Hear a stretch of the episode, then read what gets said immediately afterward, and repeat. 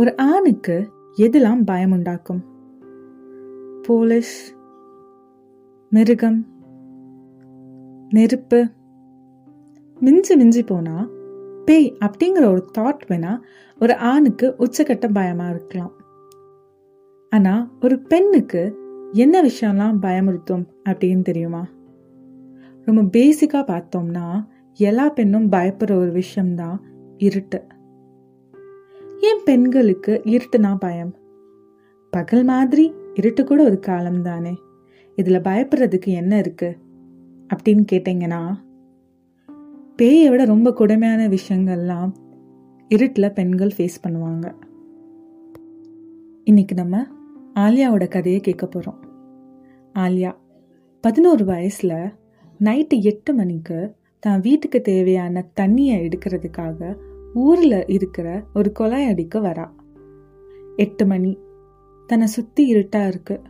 இருட்டில் பயந்துட்டே தண்ணி எடுக்க முயற்சி செஞ்ச ஆலியா திரும்பி பார்க்குறப்ப ஒரு கொடுமை நடக்க போகுதுங்கிற விஷயத்த ரியலைஸ் பண்ணான் தன்னை விட பதினஞ்சு வயசு பெரிய ஒரு ஆண். மிருகம் மாதிரி ஆலியாவை குரு குருன்னு பார்த்துட்டு இருந்தான். ரெஸ்ட் என்ன நடந்துச்சுங்கிறத வார்த்தையால் யாருனாலையும் வர்ணிக்க முடியாது. அங்கேருந்து ஓடி வந்து தான் வீட்டில் ஒளிரா ஆலியா. அப்பா அத்தனை தடவை கூப்பிட்டு கூட அவள் வெளியே வரல. ஸ்கூலுக்கு போகல நெக்ஸ்ட் டே யாருக்கிட்டேயுமே பேசாமல் அமைதியாகவே இருக்கா. தான் அப்பா பக்கத்தில் வந்து உட்கார்றப்ப பயந்து ஓடுறா ஆலியா. ஆலியாவோட அப்பாவுக்கு தான் குழந்தைக்கு நடக்கக்கூடாத ஏதோ ஒரு விஷயம் நடந்துருச்சுன்னு மட்டும் தெரியுது. தான் குழந்தையிடம் என்ன நடந்துச்சு? அப்படிங்கிறத மெதுவாக கேட்க அவளும் வாயை திறந்து கொஞ்சம் கொஞ்சமாக சொல்ல ஆரம்பிக்கிறா. கோவப்பட்ட ஆலியாவோட அப்பா குழந்தைய கூட்டிட்டு போலீஸ் ஸ்டேஷன் போறாரு. ஆலியா அங்க சொன்ன பேர் யாரும் ஷாக் ஆகல. ஏன்னா அந்த கொடூரமான மிருகம் மேல ஆல்ரெடி நிறைய கேஸ் இருக்கு. போலீஸ் ஸ்டேஷனில் கம்ப்ளைண்ட் எழுதியாச்சு. கோர்ட்டில் கேஸும் ஸ்டார்ட் ஆயிடுச்சு இந்த கேஸோட ஹையரிங்காக ஆலியாவோட அப்பா நாற்பது கிலோமீட்டர் சைக்கிளில் தான் குழந்தையோட கோர்ட்டுக்கு போவாராம். கோர்ட்டில் கேட்குற கேள்விகள் எல்லாமே கொஞ்சம் கொடுமையாக தான் இருக்கும். எங்கே தொட்டான் உன்னை? எப்போ தொட்டான் நீ ஏன் கத்தலை? இப்படிங்கிற மாதிரி கேள்விகள்.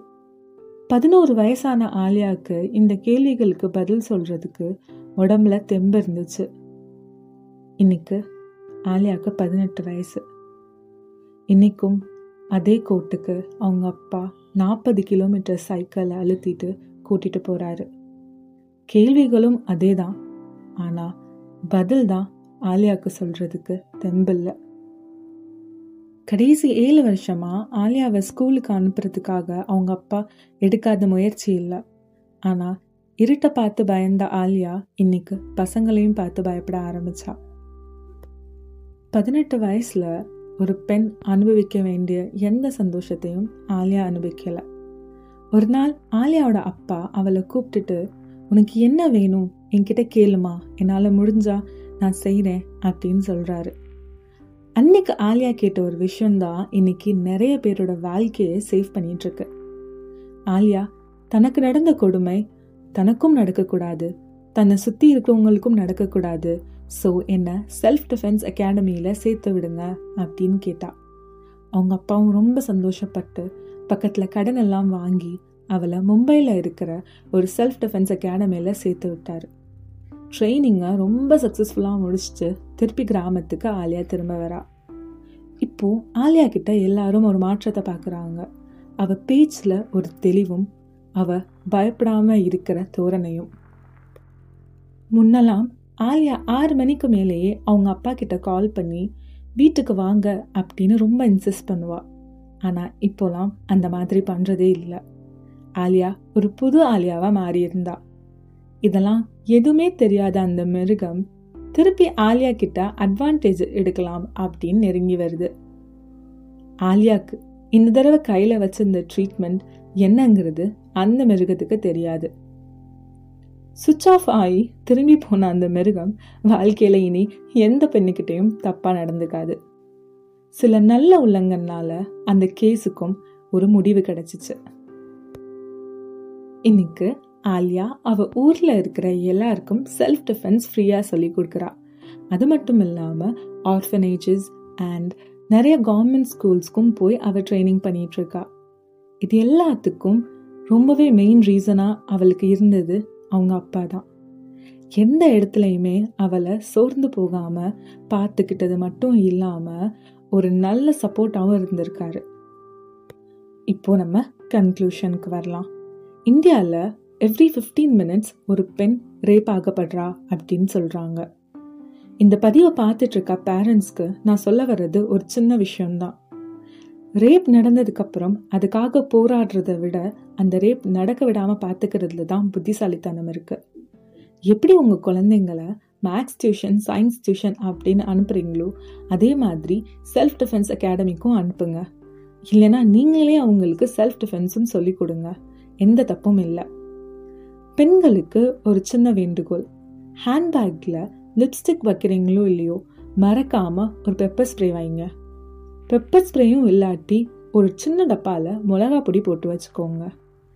இந்த உலகத்தில் நமக்கு சேஃப்டி தர்றதுக்கு நம்ம அப்பானால் இருபத்தி நாலு மணி நேரமும் நம்ம கூட இருக்க முடியாது.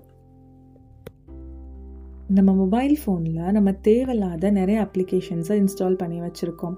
பட் எல்லாருமே வைக்க வேண்டிய ஒரு அப்ளிகேஷன் தான் காவலன் எஸ்ஓஎஸ் ஆப் இதை நீங்கள் தமிழ்நாட்டில் கேட்டுட்டு இருந்தீங்கன்னா மறக்காமல் அந்த அப்ளிகேஷனை இப்போவே இன்ஸ்டால் பண்ணுங்கள் உங்கள் ஃப்ரெண்ட்ஸ் கிட்டேயும் சொல்லுங்கள் உங்கள் ஃபேமிலி கிட்டேயும் சொல்லுங்கள் அது எவ்வளோ முக்கியமான ஒரு ஆப் அப்படிங்கிறத. அது மட்டும் இல்லாமல் இந்த பதிவில் ஒரு மூணு பேசிக் செல்ஃப் டிஃபென்ஸ் ஐடியாஸ் தான் நான் ஷேர் பண்ணணும்னு நினைக்கிறேன். ஃபர்ஸ்ட் ஒரு ஆண் உங்களை நோக்கி வரப்ப உங்களை நீங்களே டிஃபெண்ட் பண்ணுறதுக்கு தைரியத்தை இழந்துடாதீங்க. தைரியம் தான் ரொம்ப முக்கியமான ஒரு விஷயம். நீங்கள் தைரியத்தை இழந்துட்டீங்கன்னா அப்போ தான் அந்த ஆண் அதுக்கு அட்வான்டேஜ் இருக்க பார்ப்பான். இரண்டாவது அட்டாக் பண்ணுறது ஃபஸ்ட்டு கண்ணில் பண்ணுங்கள் அப்போ தான் நெக்ஸ்ட் ஸ்டெப் என்னன்னு தெரியாமல் அவன் முழிச்சு நிற்பான் மூணாவது ரெண்டு காலுக்கும் நடுவில் ஒரு ஓங்கி மிதி மிதிங்க அந்த ஆணை. வெல் எப்பயும் போல் ஒரு யூஸ்ஃபுல்லான பதிவை நான் உங்ககிட்ட கொண்டாந்து சேர்த்துருக்கேன் அப்படிங்கிற நம்பிக்கையோட கிளம்புறேன். மறக்காதீங்க. நீங்கள் பேட்மியை கேட்டுகிட்டே இருங்க. பேட்மியில் உங்களுக்கு எல்லா விதமான கண்டென்ட்டும் டிஃப்ரெண்ட் டைமென்ஷன்ஸில் கிடைக்கிற ஒரு வாய்ப்பு இருக்குது ரொம்ப பிடிச்சிருக்கு இது வேர்ட் ஷேரிங் அப்படின்னு நீங்கள் ஃபீல் பண்ணீங்கன்னா மறக்காமல் உங்கள் ஃப்ரெண்ட்ஸ் அண்ட் ஃபேமிலி குரூப்ஸில் ஷேர் பண்ணுங்கள் நெக்ஸ்ட் ஒரு எவர்கிரீன் கண்டென்ட்டோட நான் மீட் பண்ணுறேன் அது வரைக்கும் நீங்கள் என்னை ஃபாலோ பண்ணுங்கள் என் பேச்சு கேட்டுகிட்டே இருங்க. Spread love and take care